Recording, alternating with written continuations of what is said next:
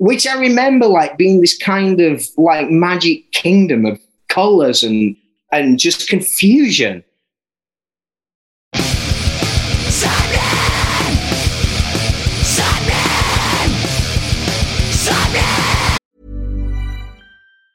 If you're struggling to lose weight, you've probably heard about weight loss medications like Wegovy or Zepbound, and you might be wondering if they're right for you.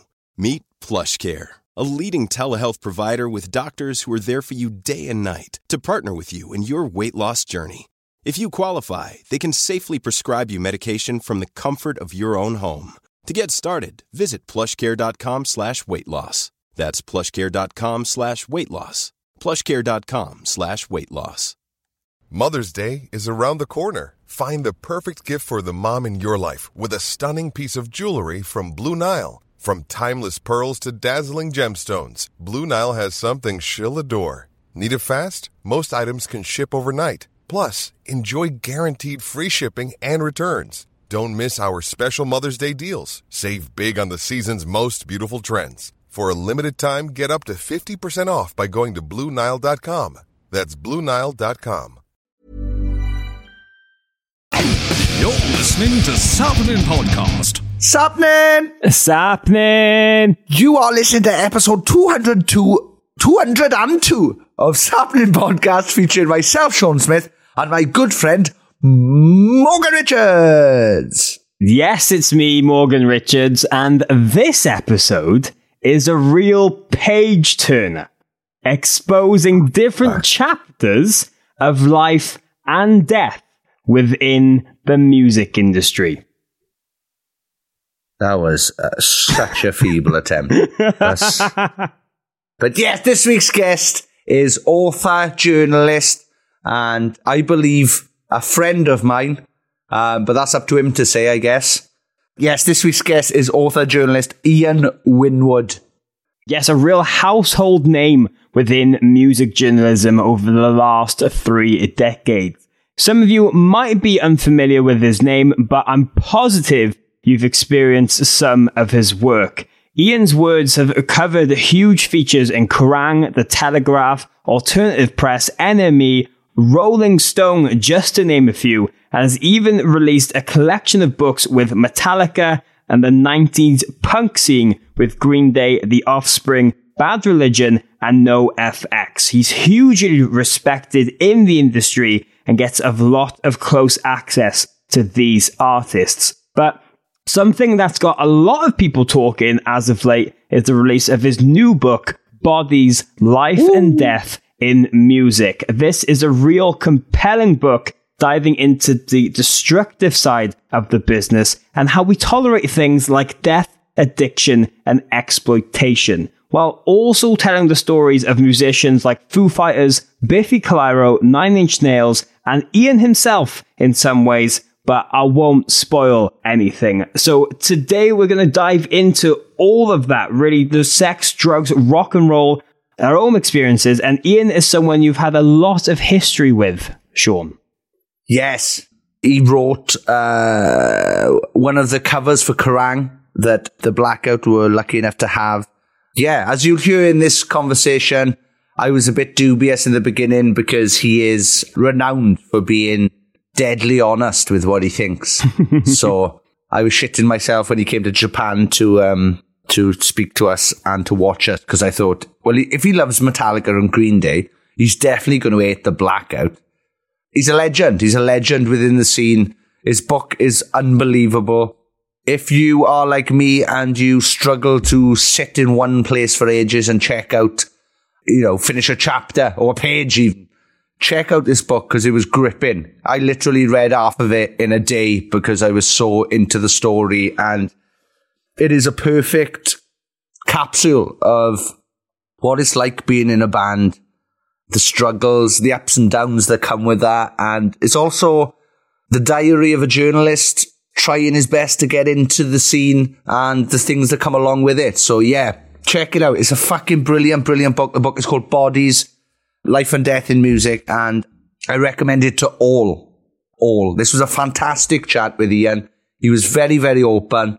He gave us so much detail. I'd like to have him on again because I feel like we've got unfinished shit that we should talk about with him. yes, but this really is an important book. I've seen so many artists and just people in the industry talking about it, sharing about it, and saying how it's really resonated with them. But one of the chapters is dedicated to the end of Lostprophets and everything that happened there. Obviously, if anyone is going to talk more about that, it's us. Just go back to episode 200 recently with No Devotion. Um, so expect a lot of different emotions throughout this episode. And of course, we're going to be talking everything from the world of music journalism to mental health, drugs, backstage culture, the highs and lows, what we can do to help artists today as listeners. And there's a lot of reminiscing with this time on tour with the Blackout. And he even throws shade at some other bands that's worth a listen to. But before we get into everything, a quick reminder if you enjoy this podcast, if you enjoy what we do, if you want us to continue making this each and every week, please, please go and support us via our Patreon page, patreon.com forward slash sapnin. Loads of extras, loads of bonuses on there, and you get included into our wonderful community of people that we love so, so much. But without any further ado, this is Life and Death in Music with Ian Winwood on episode 202 of Sapnin Podcast. Yes, thank you very much, Ian. It's fucking fantastic. Sapnin! Sapnin!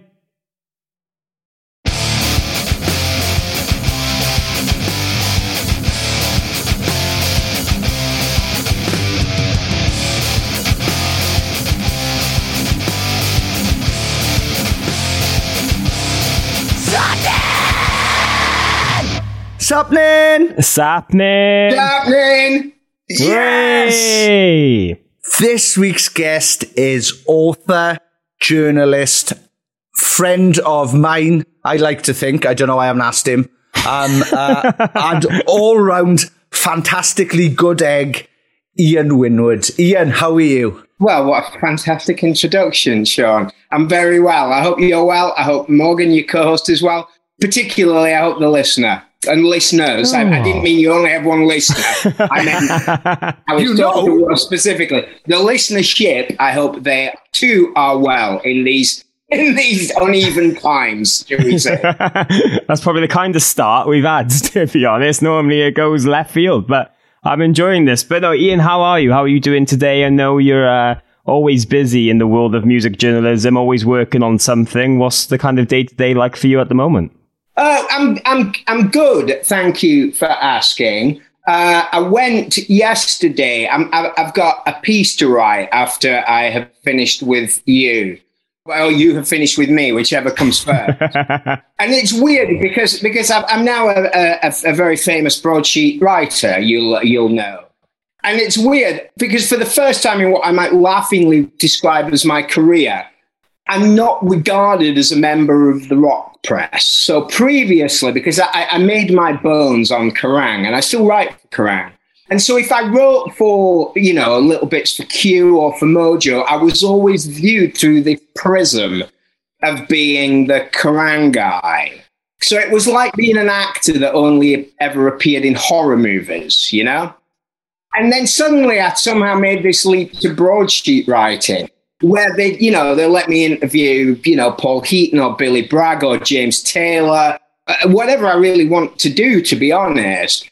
And I thought, oh gosh, this freedom's amazing.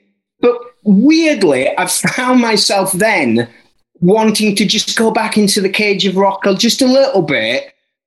The point of that preamble is that yesterday I went to uh, the screening of the um, the Ronnie James Dio movie. That's that. Oh. oh wow! That's coming out and will doubtless have come out by the time this has been broadcast. And found myself interviewing Tony Iommi as the only only member of the rock press or music press who actually does not like Black Sabbath. uh, I'm interviewing Tony Iommi. Just a little, just a little thing to go with my piece. I'm writing a piece about Ronnie James Dio. I quite like writing what I hope are high quality articles about underdog music. That's my that's my I'm most comfortable doing that. Now, I don't particularly love Dio, but what I do love, if I don't like it much at all, to be honest with you, I did see him play when I was 14 and he fought a he fought a fiberglass dragon for what seemed like three weeks on stage. even, even as a 14 year old, I was thinking, this is not good. This is quite boring, actually. And Slayer and Metallica and Megadeth were waiting around the corner to capture my attention. And in fact, I had Master of Puppets at that point. So it was, it was the spring of 86. So it was, I was already being prized away with this brief, brief flirtation. But what I did like, and what I do like, and what I think I'll write about, uh, you know, this afternoon and this evening, however long it takes me to finish the piece. I told you I talked for a long time, didn't I? I did tell you at the start. It's fine. We love stories. We love stories. What I like about it is is is the unself-conscious uh, and unapologetic passion of it. I like the fact that he was playing arenas and then grunge happened and then suddenly playing venues the size of my living room. And it, he just kept trucking along. And I think there's a lot to be said for that. So that's what I'm doing. yeah, that, well, well, that's that seems to be like a running theme with you, with the underdog and working class story. So basically, I used to be in a band called The Blackout. The first time I met Ian was the Japan trip, I believe, that we went on. Because a couple of days prior to that, I remember phoning my friend Mike Lewis from Lost Prophets and being like, we've got Ian Winwood coming out with us and um, he is notorious at telling the truth or uh, yeah, the truth. He's notorious for telling the truth, giving his opinion on bands, and I don't think he's going to like us at all. And Mike Lewis said to me, you and him will definitely get on. It'll be fine. He's uh, he's a big fan of Metallica and Green Day. And I remember saying to Mike Lewis, that doesn't help me at all in the slightest. um, and sadly, I don't like either of those bands. And then I remember Mike Lewis going, it's fine. You're from South Wales. You're from a working class background. He will get you and you will get him. And then, yeah, we met in Japan. And yeah, I like to think that we got on very, very well. And here we are today. So not not to do a gratuitous plug here, but there is there is a reason I'm going to say this. The book that I've written, which is called Bodies, Life and Death in Music, I cannot tell you how close I came to putting being in Japan with Blackout in the book. Ooh. And the reason that I did not put them in, and for about two weeks after it was published, I couldn't figure out why I hadn't, is because there's another South Wales band in there who you've just alluded to. So the book is essentially about how the music industry screws people up and, and, and sometimes kills them, but it leaves its mark on everyone in some way or another. It, it's indelible and, and it's usually quite easily found obviously the, the, the, legacy of the Lost Prophets is is to you play a word association game with the name of the Lost Prophets and, and you know what comes up. For the first six years that I knew the Lost Prophets, they were exactly the same. Or I should say the Blackout were exactly the same as the as the Lost Prophets. And, and, and it doesn't really, in that regard, I, I, certainly when I'm writing features, I write more about people than music and I I loved you. I loved being with the blackout. I I loved it. That that trip to, to Tokyo, which is ridiculous. And Sean, that was my second time in Tokyo in a fortnight. I'd been there two weeks previously with Feeder, and then I was back back in. That's what that's what life was like back then. So this is what 2007, 2008. Are we thinking? It was Rhys, wasn't it, that had, that had t- taken ill? He wasn't in Japan. That, that had happened. I remember that. That's true. Yes, that's Jesus Christ. I didn't even remember that. That's yeah, yeah. and, and, and, and, so, it, so it's worth mentioning. You were playing a, a, a punk rock sort of festival, but you did your own club date and I came and I came down to the club on the afternoon, probably either just before or just after sound check a beautiful spring day in Tokyo. The cherry blossoms were out. And you and I went to, we were looking at trainers. You were telling me about uh, collecting trainers, and we'd never met. And there was this song playing in, in, uh, in, the, in this shop. Quite a beautiful, fragile sounding song sung by a, a, a woman. about how if another woman stole her lover, she would kill this other woman. And I still, re- I still remember this song. And anyways, on part of this trip, we went to a sushi restaurant that was a pirate themed sushi restaurant. this sushi person dressed as a pirate told you a story of this restaurant, which was almost perfectly black. You could, uh, in parts of the restaurant, you could not see your hand in front of your face. I was really struck with it because at that time I was fortunate to, to just fly all over the world all the time. That was my job. It never stopped being exciting to me. Being with the blackout, I remember you all started singing at one point. Fortunately, not a blackout song. It was like, and I just and I remember this very clearly, and I remember thinking, you're you're all really delighted to be here. You're all loving each other's company. You're all good friends, or you're certainly, as far as I can tell, you're all good friends. You're all on this adventure. You're all being creative. And afterwards, we went to a karaoke bar, if you remember. And I think you find out I was the best singer in the party with my my rendition of Born to Run. And um, and I just remember thinking, I love these people, and I love these kinds of people. And and if I were to have, I know this is quite a light-hearted podcast, but if I were to have spoken to you for the book, Sean, I would have asked you how you dealt with that disappearing from your life. You know, you're on stage at not to get terribly serious, but you're on stage at Wembley. You're on stage at Wembley Stadium, at Wembley Arena with My Chemical Romance, getting a really, really good reception. And it must be tempting, I think, certainly for some of us, think this is ours. And then for, for whatever reason, it just doesn't work out with the blackout. I'm not suggesting your life is, is, a, is a vista of abject failure and, and, you know, I guess what I would have asked is, is it better to have loved and lost in that sense than, than, than not to have loved at all? I, I would have. I've always wanted to ask you what it was like to have that and not have it. Do you know what? I'm not sure. I've gone with both. I've gone. I've. I've thought. Yeah, it's better to have loved than lost because. So basically, if I hadn't done the band and I had just concentrated on work and you know getting a day job and stuff, maybe I'd be better. Off, maybe I'd be better off now. Financially, do you mean, or emotionally? Oh, yeah. Uh, well, this is the thing. I don't. Maybe Little both. column A, maybe, column B. yeah, maybe both because because yeah, the band was such a strain kind of when it ended and stuff. And again, Lost Prophets kind of well, Ian kind of played a part in that, I guess, because we we found after everything that came out um, that people kind of you kind of talk about it briefly in the book about like people blaming and expecting the other guys in Lost Prophets to have known what was happening. So people automatically thought, well, me and him were friends, even though they didn't know that we, me and him, me and Ian stopped speaking about three years before he got arrested. Because you became so weird. It got so dark at one point.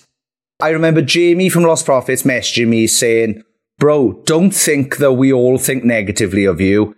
Hate and darkness has consumed him. And then I saw it. I, I realized that's exactly what it was. Yeah, and those boys fucking lost everything. But um, yeah, it was it was a strange one for us because I've never wanted to not be in the blackout. Um, I loved every single moment of being there and playing and performing and but yeah, we got tarnished with a bit of that brush. And then ultimately it kind of led to our demise, I guess. And And it must be strange, Sean, because you, you know you've got was it five members?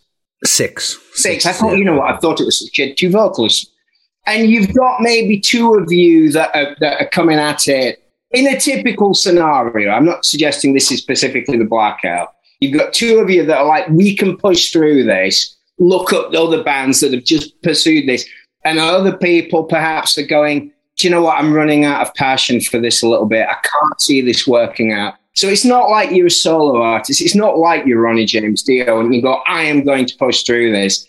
And the band fractures in weird ways and it just becomes an, an unhappy place, uh, you know, that is stall, stalled and stalling momentum. it's just uh, it's just such a terrible thing to see, really. So that so were I to have put you in the book, and the only reason it's the Lost Prophet's fault that I didn't put you in the book. it's happened again. It's happened again. is because I thought it, it, it was just such a, a, a such a wonderful time in, in Tokyo. I can't I can't think of a. I mean, I had lots of really really fun trips to to wonderful places, but just in terms of being with really lovely people who I think I understood and understood their pleasure in where we found ourselves. This wonderful and ridiculous notion that we were in Japan for a reason. For a reason. People thought our contribution to our respective fields was worthwhile flying us to Japan. Kind of funny, but also there was reason to take pride in that. Uh, but especially there was reason, reason to take real joy in that. It must be a hell of a thing to lose. Yeah. Well, yeah, I remember that, um, that when we went to that, when we went to that Japanese restaurant, there wasn't even an entrance. It was literally a wall that you, uh, you like walked up to, and then all of a sudden a pirate ninja would just come out of and be like, in you come. We were like, That's what right. the fuck? remember, we, remember, remember when we had to walk over a draw? It was like a it was it was like a, a, little guided tour.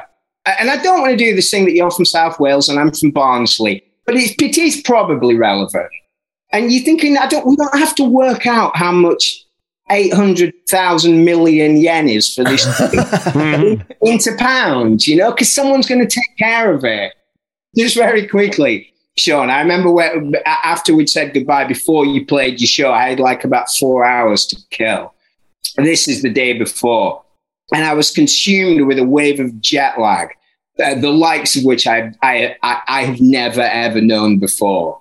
And I thought, if I can find a park, I'm just going to lay down and go to sleep on the floor. I don't care what social taboos I'm breaking. That's just going to have to happen and this young uh, blackout fan, Yuki was her name, who, who gave you a gift.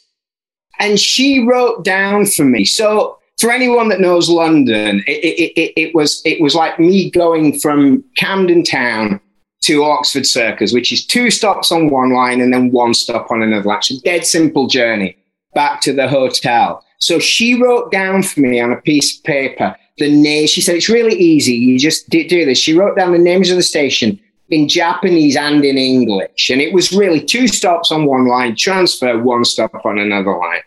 Sent me down into the underground, which I remember like being this kind of like magic kingdom of of colors and and and just confusion, and walking up to complete strangers, just holding this card out as if to say, "Can you help me get to?" And so I did. And by the time I got back to the hotel, I was so delighted with my achievement that I couldn't fall asleep. so, so, uh, so, I just I just talked to the toilet for a while and then uh, and then came back. That's crazy. You mentioned Yuki. Like I'm I'm still friends with Yuki to this day. Oh well, that's, that's crazy. Mad. That's crazy. It, that's a crazy world. What I remember most about the gig is that at the end of the song, that the crowd would really cheer, and then after about ten seconds, complete silence. And you just, how do you deal with that? You know, people in the UK just talking to each other, shouting at you. Perfect reverent silence. It was really strange. We, we, we'd finish the song and they would clap and then they would stop. And then I remember Gavin, Gavin bent down to one of the people in the front row and said, how do we say we love you in Japanese? And I was like, Gav, they've all just heard you. Like it doesn't matter. Everyone is so silent they've heard what you were talking about. And it's just such a magical place, Japan. And yeah, I've loved it every time. It's lovely to hear you guys reminisce about these trips and everything. But um, Ian, there's so much we want to talk to you, and especially with the book. But I don't want to dwell on it too much. But obviously, we've mentioned um, everything with Lost Prophets and in the book, you talk to our good friend Stuart Richardson, who uh, is being on the podcast before. We've kind of talked about the whole topic itself in a lot of previous episodes, but I really wanted to get your kind of insight and opinion on how much the end of Lost Prophets and everything that came out at that time really affected the alternative music scene in the 2010s because it seemed for me as a fan growing up in that scene, there were so many bands around. It was really healthy. There was loads of people touring friendships and all that were made. But with everything that happened there, it kind of hindered a, a lot of those bands because Prophets was such uh, someone who would take young bands out as, as support and trying to give other people a platform. And it seemed to have really a, a domino effect on the UK alternative music scene for quite a few years. I was just wondering what your thoughts were about everything going on at that time.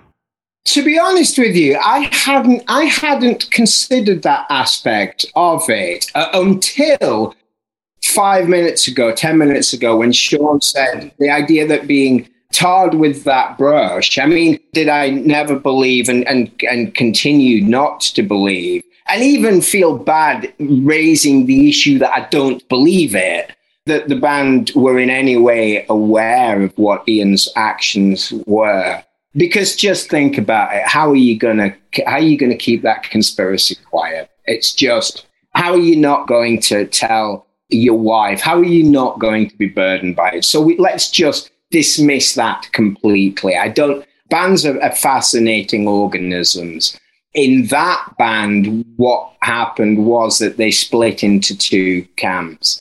One camp had five people in it, and the other camp had one deranged person. I think what's really fascinating and why, and, and the, the, the prophets, and what I wanted to do with that chapter was I, I hoped to reclaim some of the humanity of the other members of the band who had their life's work ruined through no fault of their own. I don't know what Sean's take on Ian's decline until the truth came out, what, what he thought was happening, what Sean thought was happening. But I and everyone I know just assumed in the book I describe it as routine ruinations behind which he could so easily hide, which is drugs, chaotic living, unstructured living, uh, lead singer disease, a, a, an awful case of lead singer disease, but nonetheless, and just the stuff that we've seen before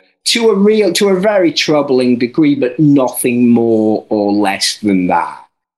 Yeah, I saw I saw him go from someone who seemed to be in love with what he was doing to be someone who found drugs became so bitter and dark and resentful one of the last times we ever spoke, he drove me from Pontypridd back to my hometown of Merthyr, and he um, he spent the whole car journey slagging off Jared Leto. Jared Leto's come in and taken everything I've worked for. What's he? Why did he just stick to fucking acting? This is my fucking world. And I remember being like, bro, if you just concentrate on making the best record you can, that's all that fucking matters. Fuck what he's doing all of that stuff started to eat at him and consume him, I think. And, and, and the, the, the, the, tragedy of that in a creative sense is that by becoming that person, he became the Lostprophets' weakest link by far. An embarrassment, actually, even. Similarly, I make reference in the book, I don't, I don't name the band. The band, I gave a, a five star review to, to a Biffy Clyro album, to Puzzle, which is a five, a five, oh, 5K album. And he was this was my first red flag. Not that he was, you know, a, a deranged paedophile, because who who would have reasonably guessed at that? But that he was becoming someone not only that I didn't recognize, but that I did not like. He gave me a really hard time that I'd given this album five Ks. And like you were saying, Sean, about his reaction to Jared Leto, it was as if this was somehow being extracted, uh, uh, he was somehow paying for this 5k review. Like I could only, al- I was only allowed to give one 5k review a year. And because it had gone to Biffy Clyro, that meant the best that the Lostprophets could hope for is 4k at 4ks. Now, of course, of course, bands uh, like authors, like like authors, we look, we, you know, we look at how other authors are doing, and we, you know, if we've met the other authors and we like them, we want them to do well but we don't want them to do 50 times better than we are. But we hope, we hope that the scene is, is good. You know, we appear together at, at live events. There, there are similarities.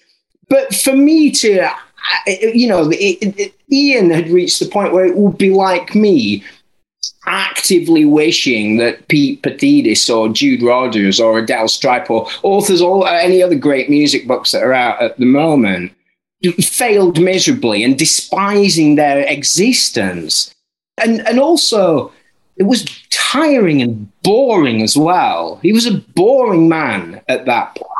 I went to um, the Brixton Academy on, on Sunday. This is now a Tuesday that we're doing this to see Frank Turner and I was sort of in the dressing room area, and that that was the first time I'd been there since the last time the Lost Prophets played, which was only a few months before Ian's arrest. This would have been May 2012, and he was arrested in December. I interviewed him afterwards. I make reference to this in the chapter. Five years ago, they played Wembley Arena, which is 12,000 people on the tour previous to that one, they'd done two nights at Brixton, which is about eight and a half thousand people. And this time they'd done one night at Brixton. So that's still, and it wasn't sold out, but it was full. So let's say it was 4,000 people out of a 4,200 capacity. And I interviewed him in the, in the, in the, like a little room next to the dressing room uh, after the show and he said, "You, you look." And I, I, raised this point because he was unmanageable as an interviewee at this point, and this was the second time that I had um, I had interviewed him in in in and and and had him be like this, and I, I was I'd had enough of it.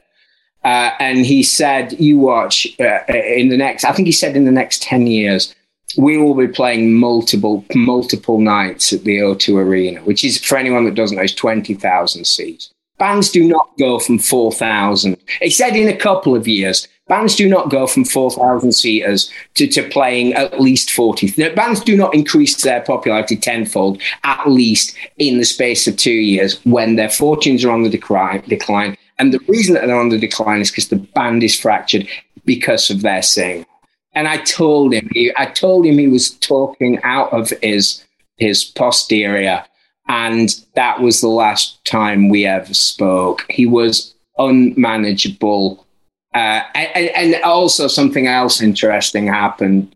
I was just hanging out.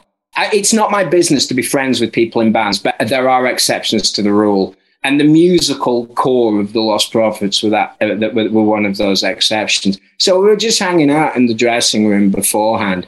I don't know if if the relationship can be expected to know this, but more often than not, artists are at the venue all day on tour. It's a really weird way to live. Everything about touring is intense, including the boredom, right?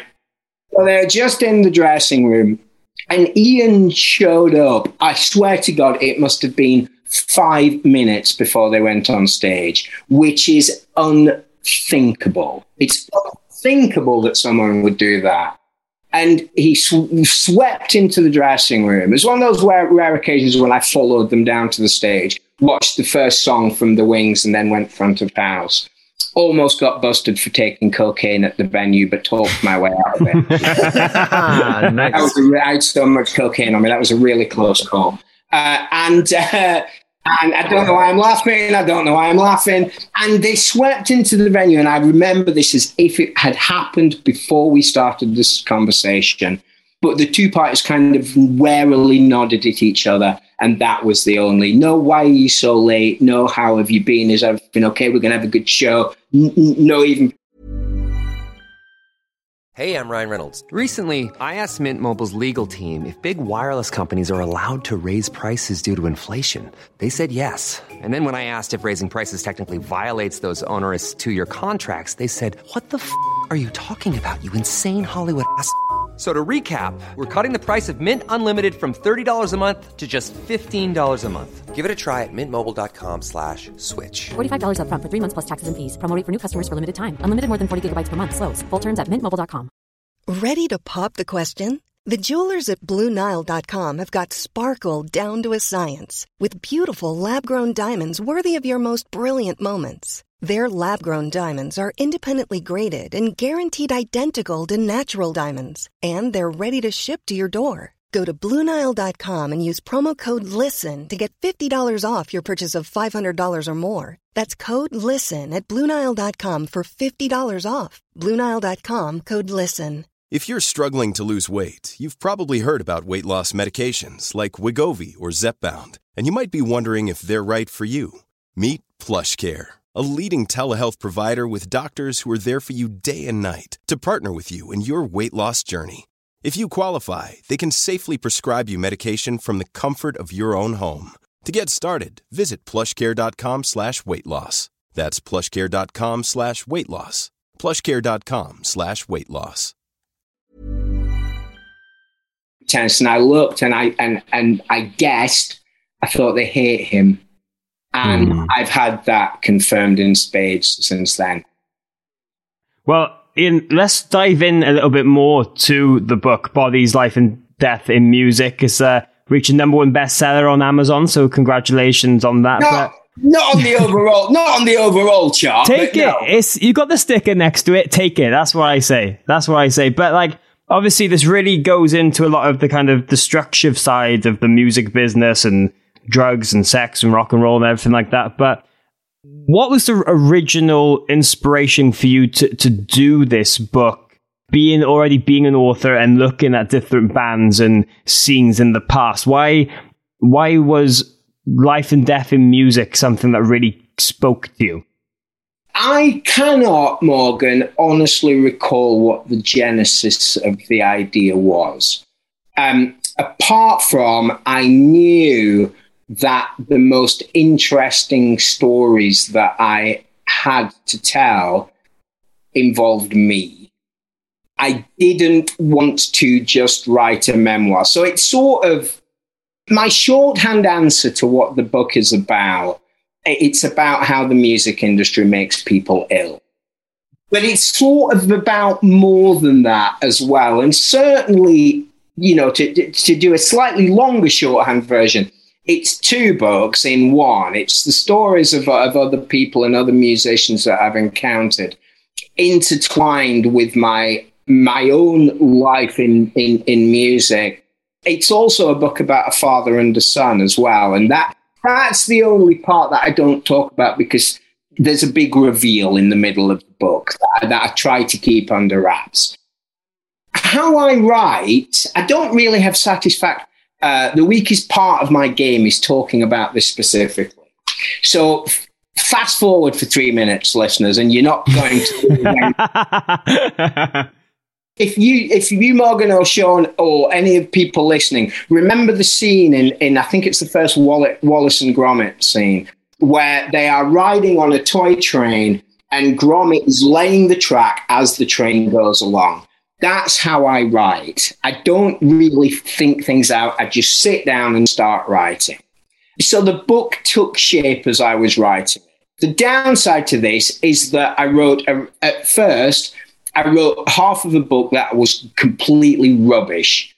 Overall, the technique required, and it wasn't because I put lots of, it wasn't difficult because I put lots of stuff, very, very personal information of me in, in states of terrible and actually even life threatening disrepair in there. That I've actually found that quite easy to do what it was, what was incredibly difficult, uh, fiendishly difficult, maddeningly difficult, was writing it in a way that people would stay with me.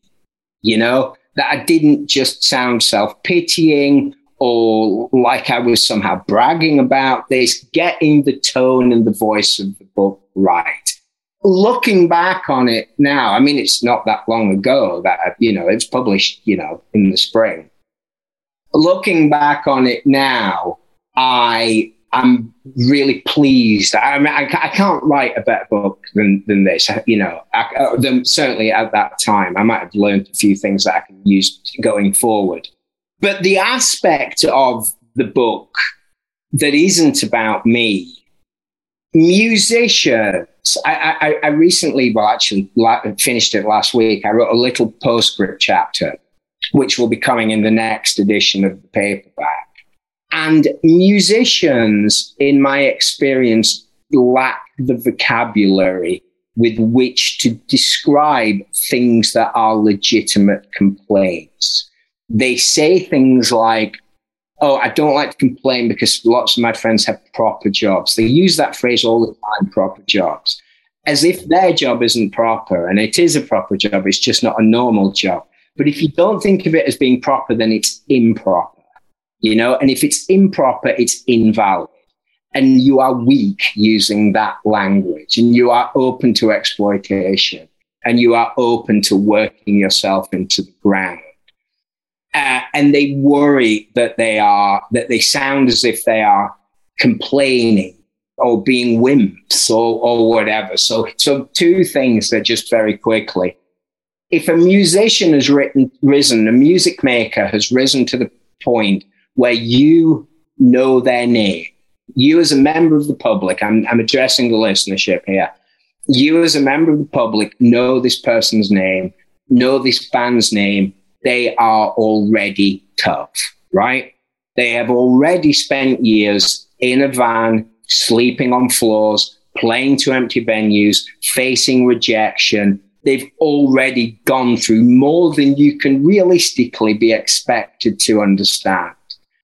So if now when they reach the point where you do know their name, if they're, and these are real examples that have happened recently, if they are Yard Act, for example, or Arlo Parks or Sam Fender, and they say, I am taking time away.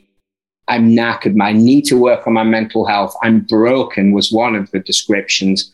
Believe them. They're not being wimps. You might think, that this life is is is is desirable in every way, even the things that sound kind of chaotic, they still sound exciting. These are the people on the ground, and if they're telling you they're knackered and they need to take a month off, two months off, three months off, believe them because they've already gone through more than you can realistically be expected to understand. So I think I think what I didn't realize when I was ra- writing it is that that aspect of the book Morgan, is me trying my, is me speaking for them, you know, because I do not work in the music industry.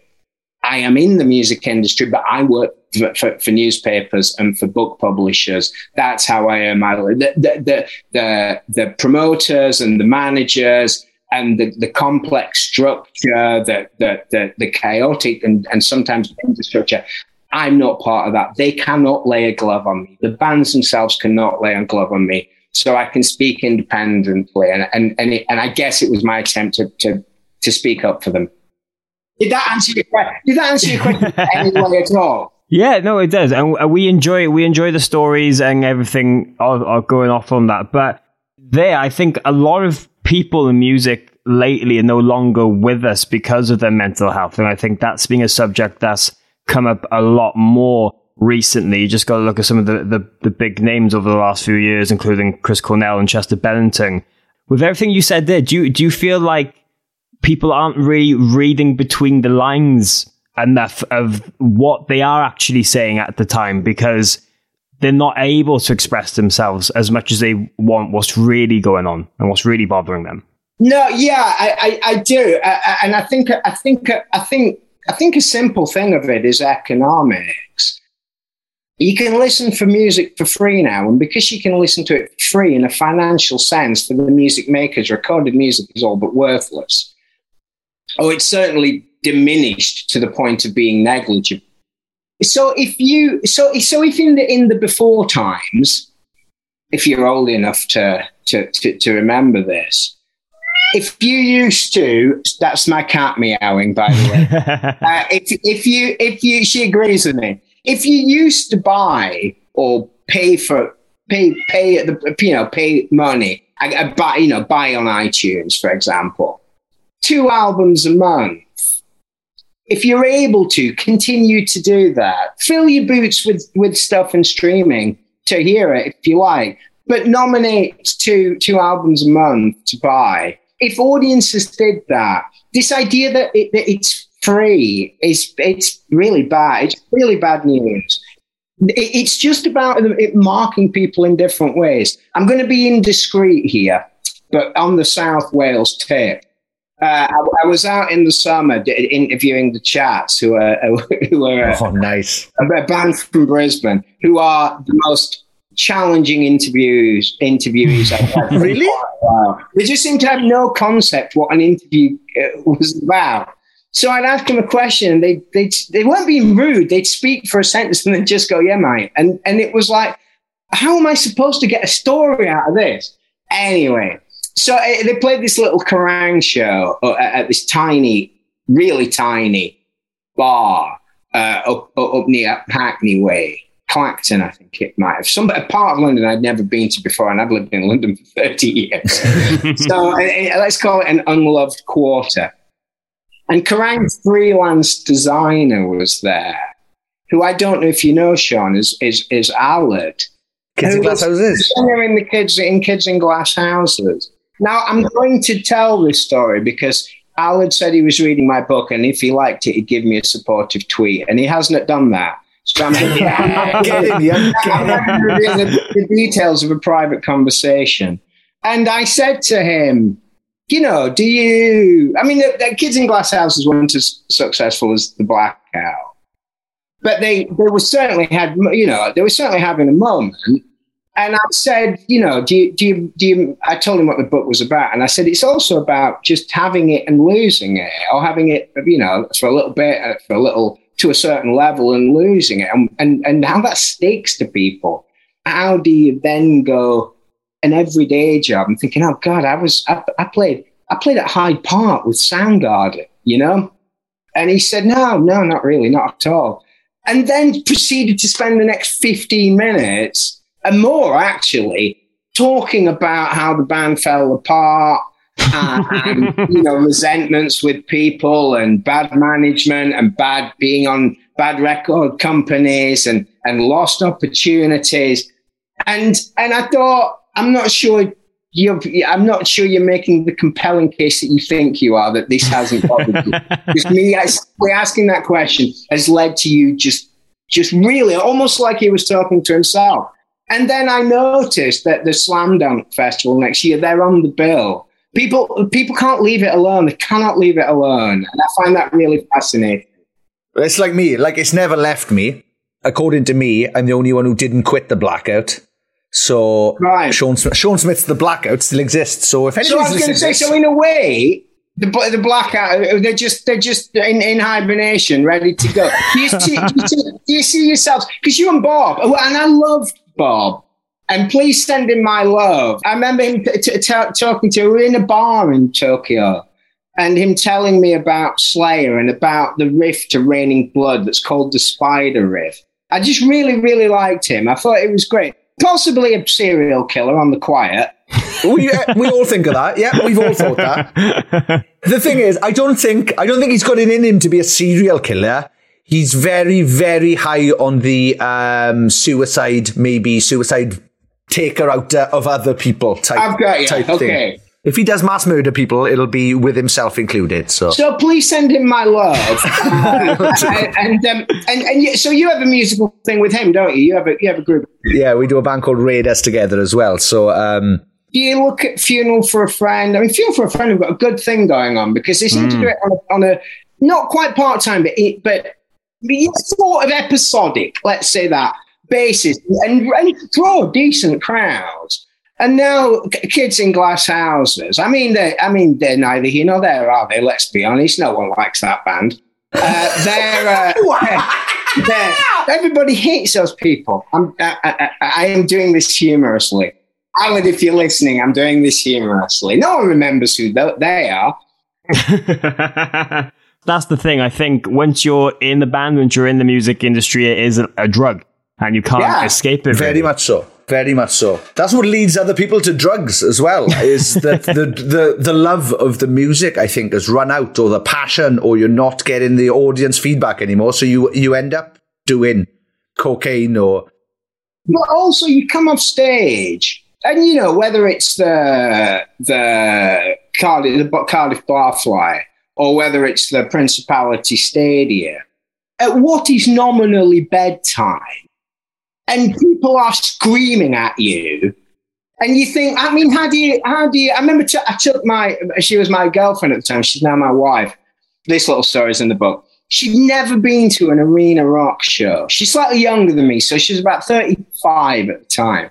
And I just couldn't conceive that someone that was 35 had never been to an arena rock show. Uh, and I thought, wait, have you been, are you Amish? Have you been, have you been in coma? Have you been in prison? I took her to see uh, Def Leppard and Cheap Trick at the O2. I thought this is, this is going to be a good example of this, as it is possible to find. And I was surprised. I'm not a particularly a Def Leppard fan, although I do rather like Cheap Trick. And I was surprised how pleased I was that I picked this concert to kind of show off my world.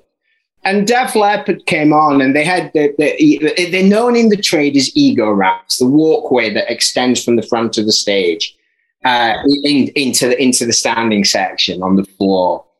And Joe Elliott walked out at the end of the song, and the band, you know, struck down the song, and the crowd were going, you know, crazy.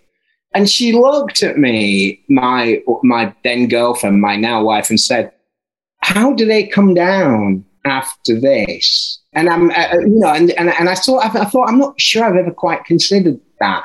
And she said, "What time do they go to bed?" And I'm like, About five hours after you do. yeah, it's a strange one. Yeah, because you come off stage and you're still buzzing. You've had, you know, whether it's a couple of hundred people or a couple of thousand people screaming at you, hmm. and then you've got to go back to a hotel where you're on your own. But funnily enough, I watched a clip of one of One Direction talking about it the other day. I can't remember which one it was. It might be Liam Payne, I think it was. And he was talking about how he ended up going off the rails because you'd be out there performing to thousands of girls screaming your name.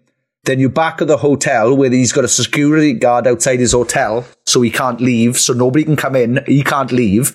And then he, he was just finding himself just going wild on the minibar just because there's nothing, nothing to do and you need to get to sleep. And yeah, it's, I think it's the same across the whole the whole thing, I guess. We do it for the buzz. We do it. We, we're in a band because we want that buzz. And then we get that buzz and we're like, ah, oh, I'm on my own with this buzz. It's fucking, it's a, yeah, it's a very weird life.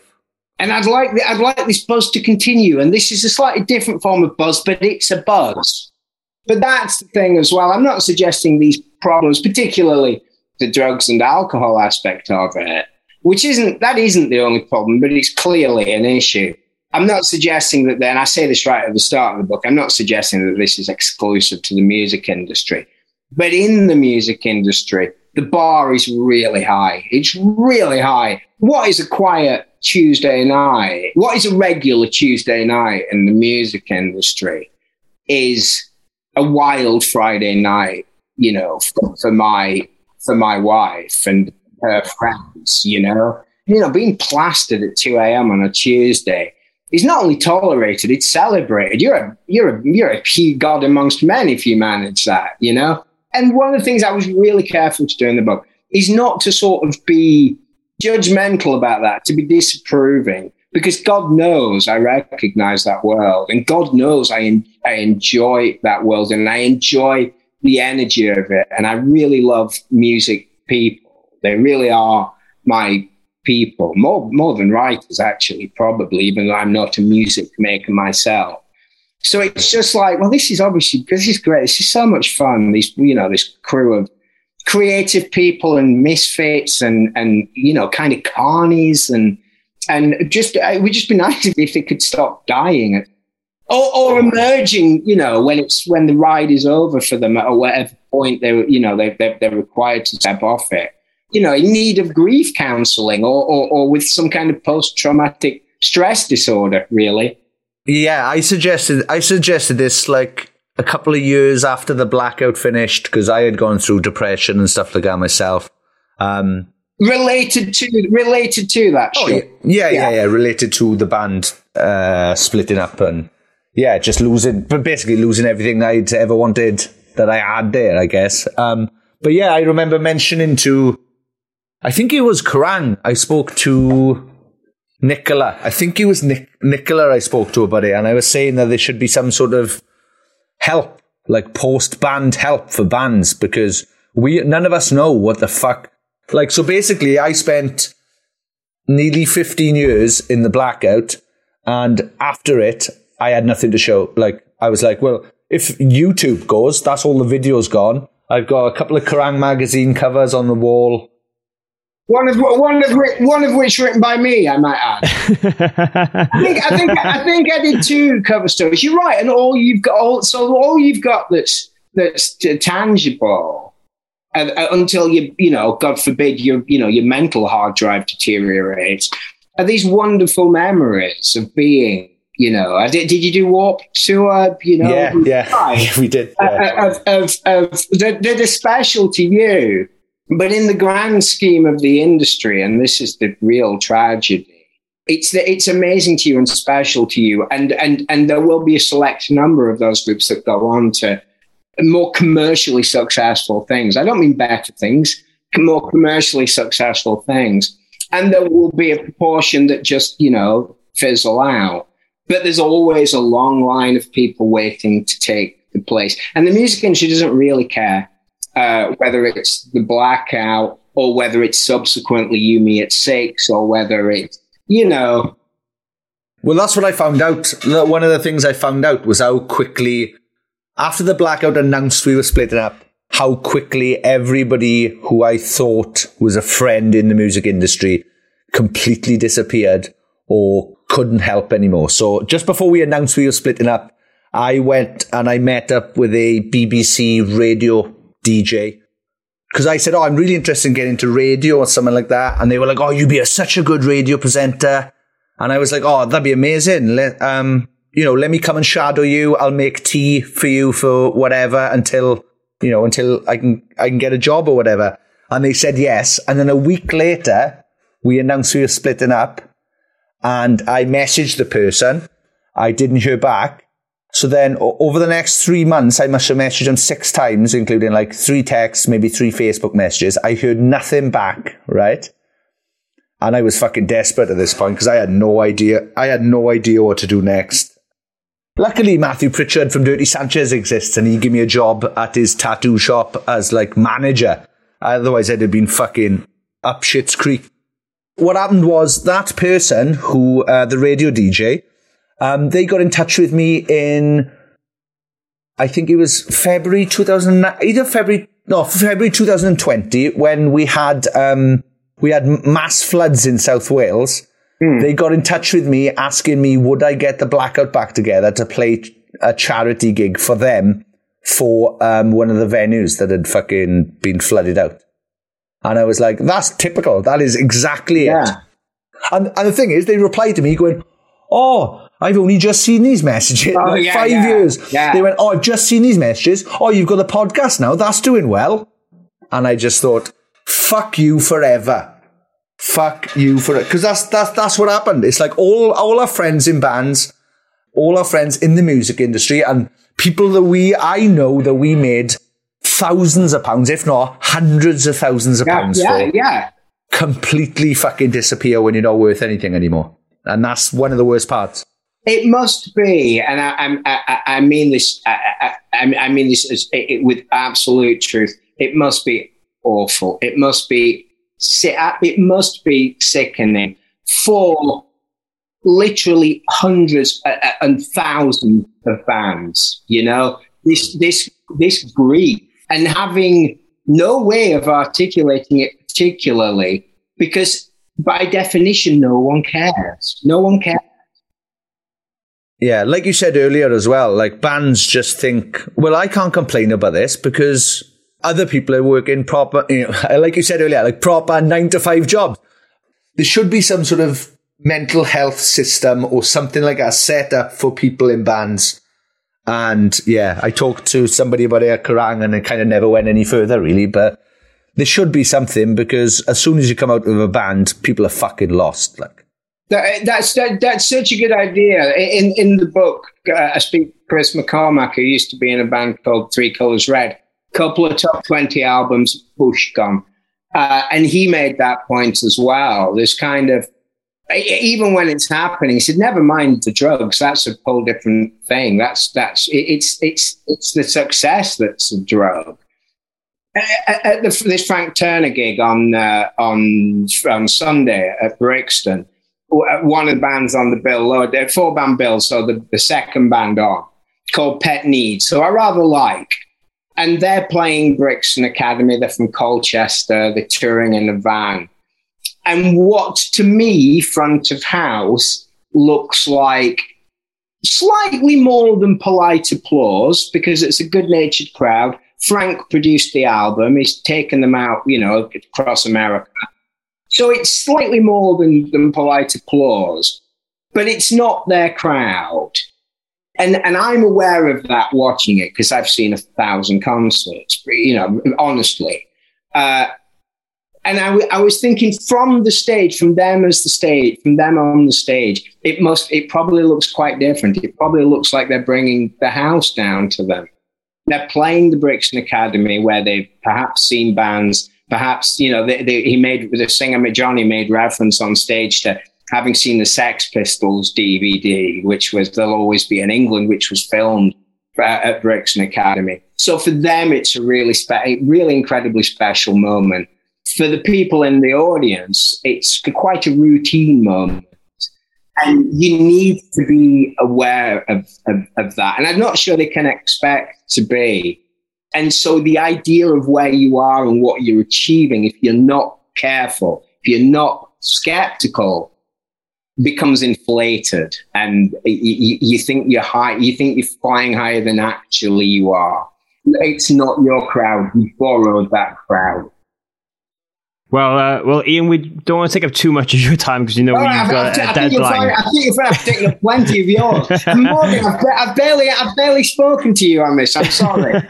That's fine, but there's there's a, there's a bunch of things I would like to ask you quickly before we, um, as we start to wind down on this, and obviously with the book, one thing I've noticed online is that it seems to have resonated with a lot of people within the industry, within people in bands, and kind of behind the scenes and in different uh, job roles and stuff as well. Like I know obviously Frank Turner and Simon Neil are kind of forwarded the the book, but I've seen posts by likes of You Me At Six, Feeder. There's presenters and really big editors of music um, uh, outlets at the moment just really talking about this book. Why do you feel it's connected with them so much? And is there anyone in particular whose feedback you've had is kind of um, shocked you or just kind of moved you or, or, or thought, oh, wow, they, they get what this book is supposed to be about? Yeah, I think it's in, in I'm not going to launch into another 15 minute answer here, Morgan, but I think that it, it, it's, it's, it's always lovely as an author when people respond. It is particularly lovely when because it's kind of like the, the equivalent of, of playing a gig and people applauding. It's the closest we get it's been particularly lovely when music makers and, and people who know the terrain about which I've written do so. Because I have never been in a band. I, I have only observed this. So really, it's educated guesswork, but the world as I described it is, is I'm guessing. So to have them say, this resonated with me, I recognized this, you, you, you've described this correctly is very important to me. Yes, specifically, I can tell you of two examples, and, and, and, we're going back to where we began, really. I hope they don't mind me saying this. Uh, uh, but Stuart contacted me. I showed Stuart the chapter before it was published. I wasn't giving him copy approval, but I, I, I wanted to, to show him it. Uh, and he wrote back very, very uh, very approvingly and very movingly. And that was that for a couple of weeks. And then I got another email from him saying that he had decided to undergo therapy specifically for the for, the trauma of, of the wreckage of, of the group at the hands of Ian Watkins. Now, for anyone that doesn't know Stuart, uh, Stuart was my, always my favorite member of the Lost Prophets, although I loved them all, don't get me wrong. And I loved Ian until the point that he became unmanageable. Stuart is not a kind of therapy kind of a guy. Hmm. You, you, you know, it's more easily imagine him dealing with his problems by pulling the head off heads off Rottweilers, you know, rather than talking to a therapist. So that was that was really really lovely. Uh, and then subsequently, Mike Lewis, who you also mentioned, Sean, messaged me to say that he had been dreading reading the chapter, but actually found it quite cathartic, surprisingly cathartic. So to have to, you know, because I am dealing, particularly that chapter, but other cha- other chapters in the book when people have spoken to me specifically. The, the drummer from Frightened Rabbit, whose brother, the singer, committed suicide, he spoke to me. That's that's precious cargo. Parts of the book are funny, but th- those, that's precious cargo I'm dealing with. So to have, you know, Stuart and Mike, uh, you know, contact me and say say things like that, it's like okay, good. At least I didn't how can I say this pro- properly? I mean, I'm, I'm tempted to use a glib phrase like drop the ball, but at, le- at least I did it properly. That's the key to the success of this book so far, and I believe that it'll get bigger and bigger because it should do. Everybody should check it out. It's because it resonates so much. You have nailed absolutely what it's like being in a band, what the ups and downs are like, and how it can happen to anybody. And yeah, you've completely nailed it. And Well, um, sorry. yeah, That's very lovely of you to say, as I was saying before we got um, started, like I've I had a um, I started a read through again today, and I got up at eight o'clock this morning, and I'm probably just more than halfway through the book again today. Now I am so riddled with ADHD that for me to read past a chapter without going on my phone or checking Twitter or looking at a looking at a squirrel in a tree opposite me or anything at all is a fucking miracle. So this book, I cannot stress, is so fucking good that it kept my attention, and I'm going to carry on reading it as well as, as soon as we finish this. So I'll, I'll take that. I'll take that all day. I'll take that all day. Having, having a reader for someone, uh, you know, making a reader of someone that, and I, you know, I don't, I don't discriminate between people who read books and people who don't. You know, there's book clever and there's clever. Uh, uh, so it, it- that's not the issue. To, to make a reader of someone that isn't ordinarily perhaps a reader in that sense, I'll take that all day. I'll take that all day, John. And Ian, obviously, you've been kind of, you know, you've been doing this for over 30 years now. Oh, worked you don't need to, you don't need to actually put a number on it. A, a, lo- a long time will do. a long time. Right, a long okay. time, I meant. Sorry, I just, you know, word vomit there. You've worked for many different publications. You've worked on other books, uh, looking at kind of punk rock in the 90s and Metallica. And day to day, is there still little goals you set yourself for things you want to achieve or just getting people's stories out there? Is there any other books you kind of feel like you have left in you still to write? I, I'm, I'm sure I do have books in me. Uh, it's a question of thinking about what they are. It, it, bodies is quite a hard act to follow in terms of thinking of another idea. I won't lie to you.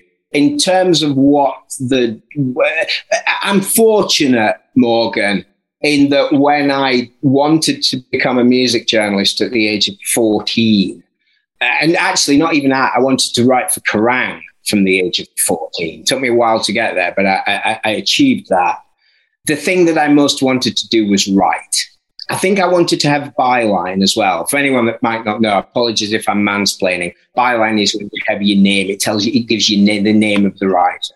I don't think, I don't think I can, I've even perhaps consciously noticed that a lot of these writers appear to be filing stories from different cities all over the world every week. Uh, So it wasn't like, oh, I, I I, I really hope to, you know, get to fly over, you know, to the to the states for more than 150 times, which which that's actually what happened. So when I had that, it was kind of when that all happened, it was kind of just like a fabulous bonus, really. This idea that I would go to Los Angeles three times eh, three times in a month, which actually happened. And so when that was taken away, because music journalists don't do that anymore, that really wasn't that big a deal to me. I get intense joy and a, a great job satisfaction from writing a piece to the best of my abilities, and that's why I still enjoying enjoy doing this very much. But but but but bodies is is the is be above and beyond that really. Planning for your next trip? Elevate your travel style with Quince. Quince has all the jet setting essentials you'll want for your next getaway, like European linen, premium luggage options, buttery soft Italian leather bags, and so much more. And is all priced at 50 to 80% less than similar brands. Plus, Quince only works with factories that use safe and ethical manufacturing practices. Pack your bags with high-quality essentials you'll be wearing for vacations to come with Quince. Go to quince.com/pack for free shipping and 365-day returns.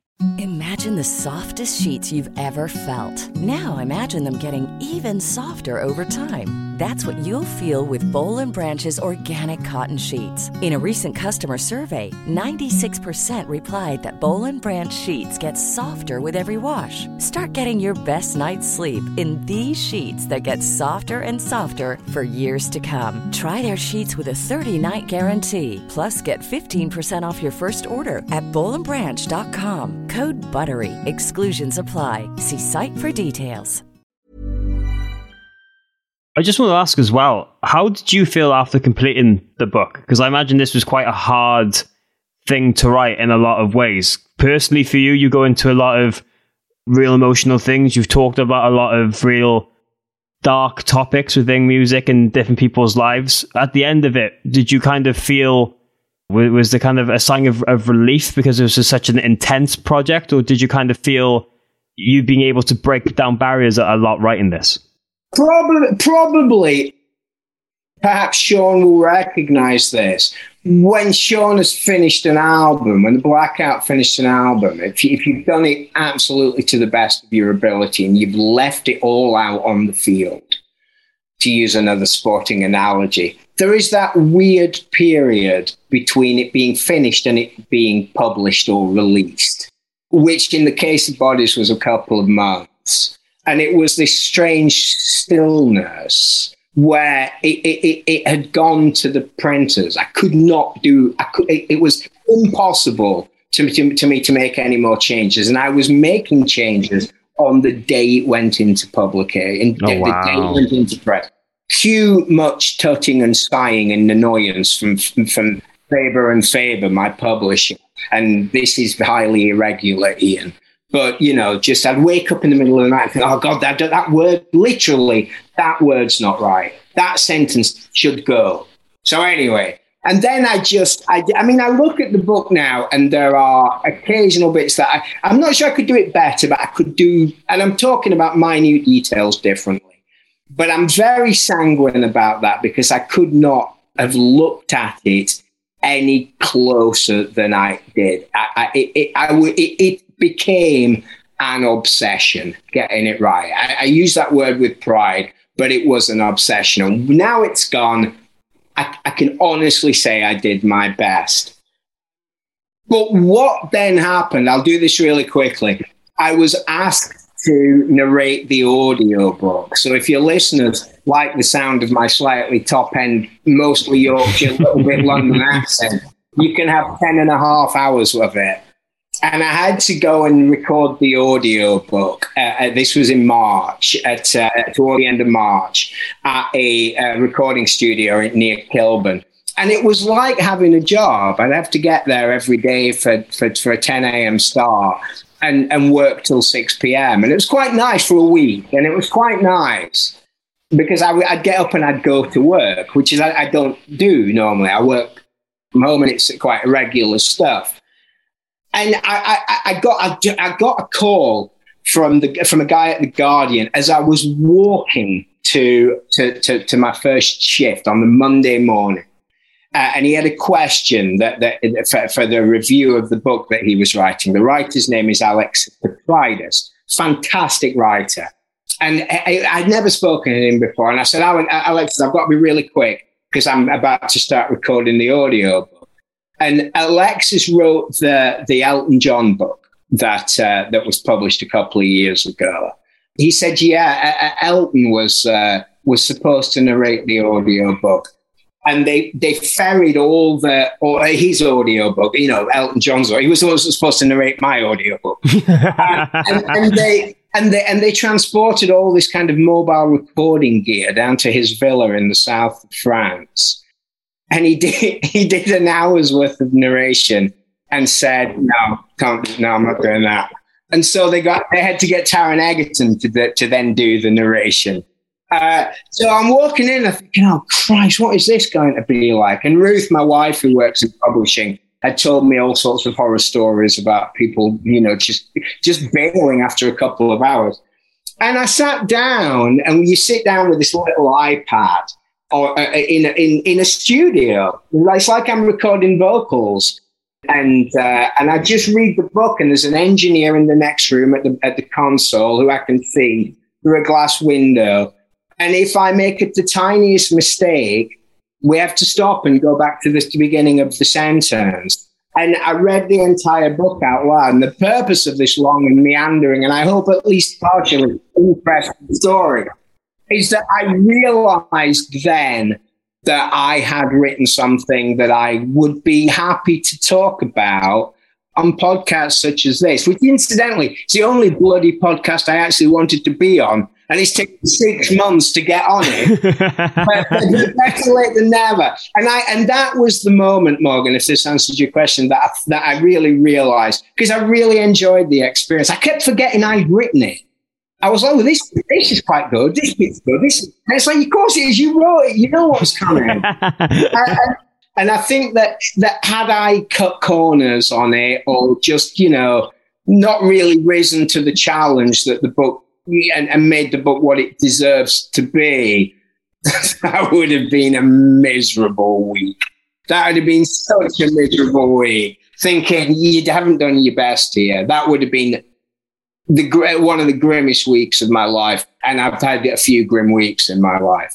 Just very quickly, when you're reading an audiobook, this is a surprise because you keep taking breaths to. You need to burp a lot and apparently this this is uh, commonplace for all audiobook uh, uh, narrators. There are actors that earn a living from doing it, having to stop and burp. And just very quickly, one of the actors, you remember Blackadder? Yeah. Yeah. Right? Yeah. Do you remember, do you remember Bob in Blackadder? She now narrates audiobooks. And I met her. She was in the studio. There's like various recording booths. I think they had four or five. I met her at the coffee machine and we're just having a chat. And I'm thinking, I'm looking at her thinking, I know you, I know you. And, uh, and my engineer looked up who was on the booking list and, um, and, and it was her. That, that, did, that story didn't come out right, right at all. so I met, I met someone I used to fancy on the telly, but I didn't yeah. know who she was. That's where I'm going. I'm going to listen to that bit and go off to Christ again. well, Ian, this conversation has been brilliant. I think we've touched on a lot of different emotions and just aspects of music that a lot of people don't really see day to day. So thank you so much for taking oh, the time no, to do this. You. Thank you for writing a, a, book I think the industry needs. And yeah, hopefully we'll um, speak to you very, very soon. I'd, I'd love that. Thank you so much. Thank you so much, Sean. Thank you so much. Morgan, thank you. And thank you to everyone that made it to the end. I'm afraid there is no pot of gold. Thank you for listening. You listen to Yes. Woo! That was the fantastic Ian Winwood there. Check out his book, Bodies, Life and Death in Music. Like I said in the intro and during that, it was a fantastic read that made me want to not put the book down yeah, it's a book for everybody who's interested in the music scene, would like a little, a little dive into what goes on in the world. Like it's not all fucking roses and money.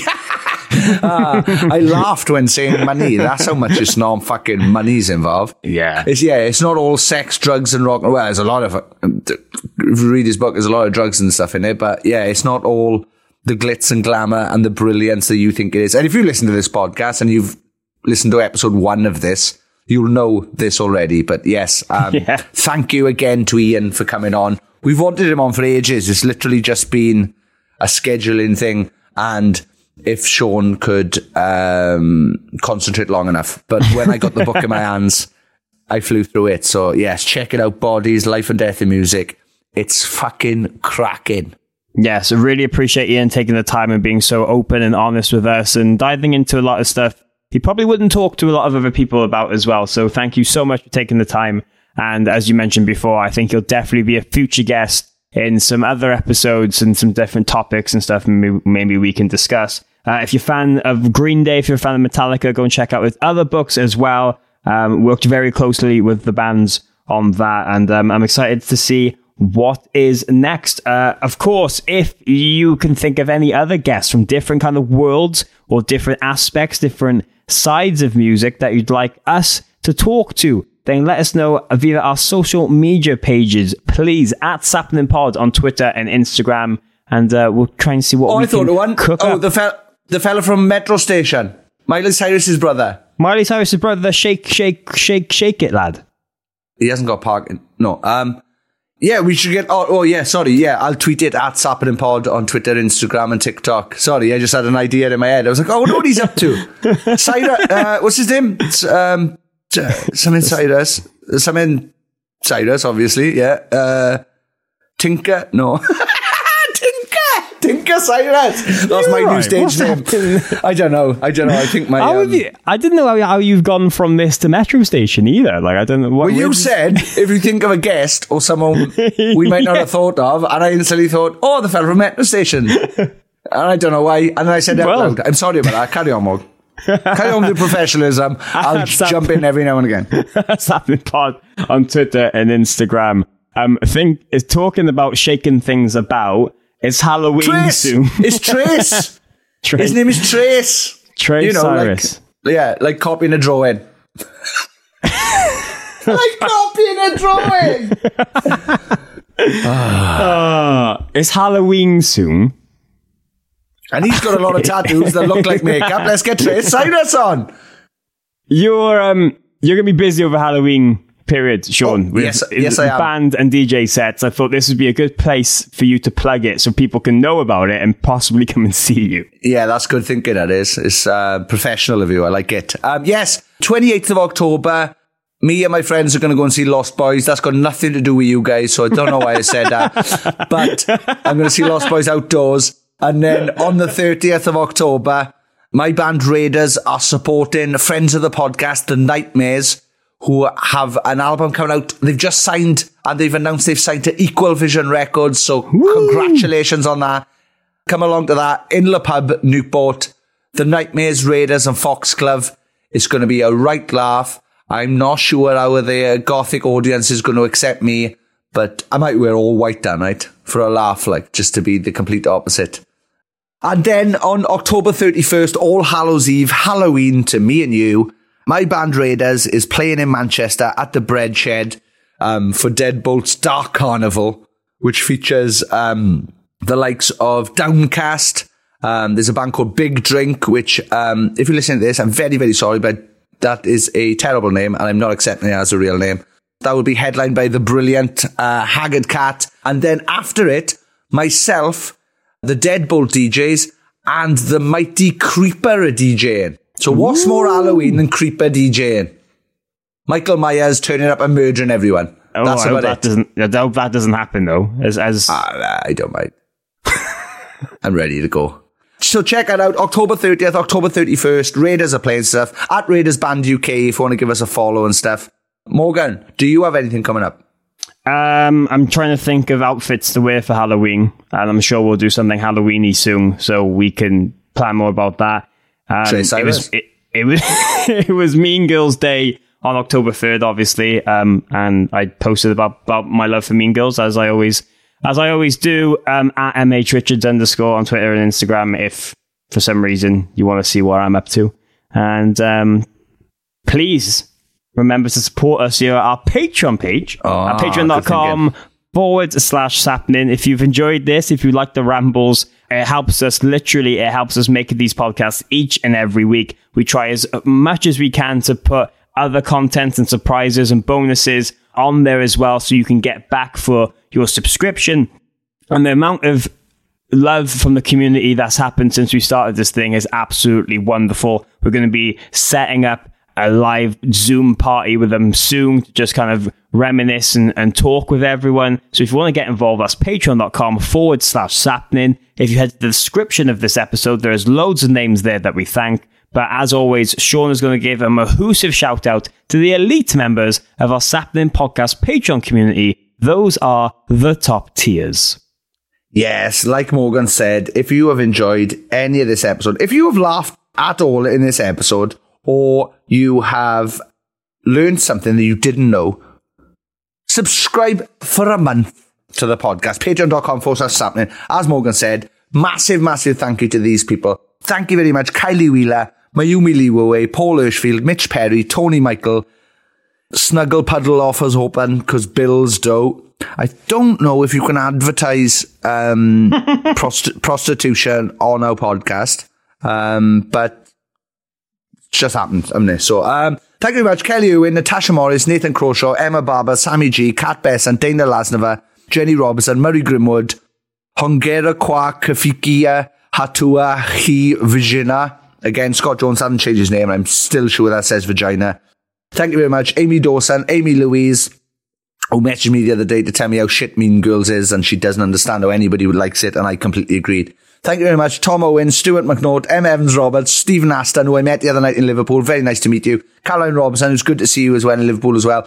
Thank you very much. Kate Paddock, Martina McManus, Carl Pendlebury, Louis Cook, Danny Eaton, James McNaught, Kelly Cannon, Jenny Munster, Niazanam Sto Ovo Gavora Ali Nesto Oko Divgeston Jack episoda. Right, I don't know what that means, but the last words episode definitely. So hopefully that I haven't said anything racist or terrible there. I'm very sorry. I just read the words. I don't know what I'm saying. Emily Perry, Jason Heredia, John and Emma, Kalila Keane, Adam King of the Goss Parslow, the frontman of the Nightmares. Check them out. Ollie on Wednesdays, We Wear Black would have read my name last week, Amesbury. He hasn't changed his name from a couple of weeks ago. And, um, yeah, boo to him, not on Wednesdays, We were Black. um, unless they want a fight for charity. There's two of them now. There's, There's two, of two us of now. Wrestling Equality. rules. Yes, Steel equality. cage. Less fucking weapons. less fuck. I'll fight them. wire. Hey, Andy Copping at Download Festival. I just thought of an event for the thing. Let's have a fight between podcasts. Anyway, thank you very much, Alice Wood. Josh just got a job at senior director at Old McDonald's Farm. I'm the E CIEIO. That's I here's a good one. That is. I I like like that. Thank you very much, Gary White, Reese Bowling, Kate Stevenson, Kyle waiting on another Raiders support gig, David Smith. If you waiting a while, but we're trying our best not to headline anyway. Thank you very much, Connor Lewins. And last but no means least, Kat Robinson. Thank you very much. Yes, we love every single person in our Patreon and helps us continue to make this. Uh, thank you so much to anyone who's listened this far. Thank you again to Ian Winwood for taking the time. We'll be back next week and every Friday with a new episode, a special guest, and a lot of laughs. And episode 203 is a big one. Is it? It is. Who is it? It's the. What? I can't hear you. I know what you're Exactly. saying. Just tell me when we finish this, innit? We don't want to tell the fucking. We don't want to tell the scum. Oh shit! We're still recording. We're still recording. Shit! Oh no! Uh, it's happening. It's happening. I hope they don't realize I called them scum. Listeners, I meant.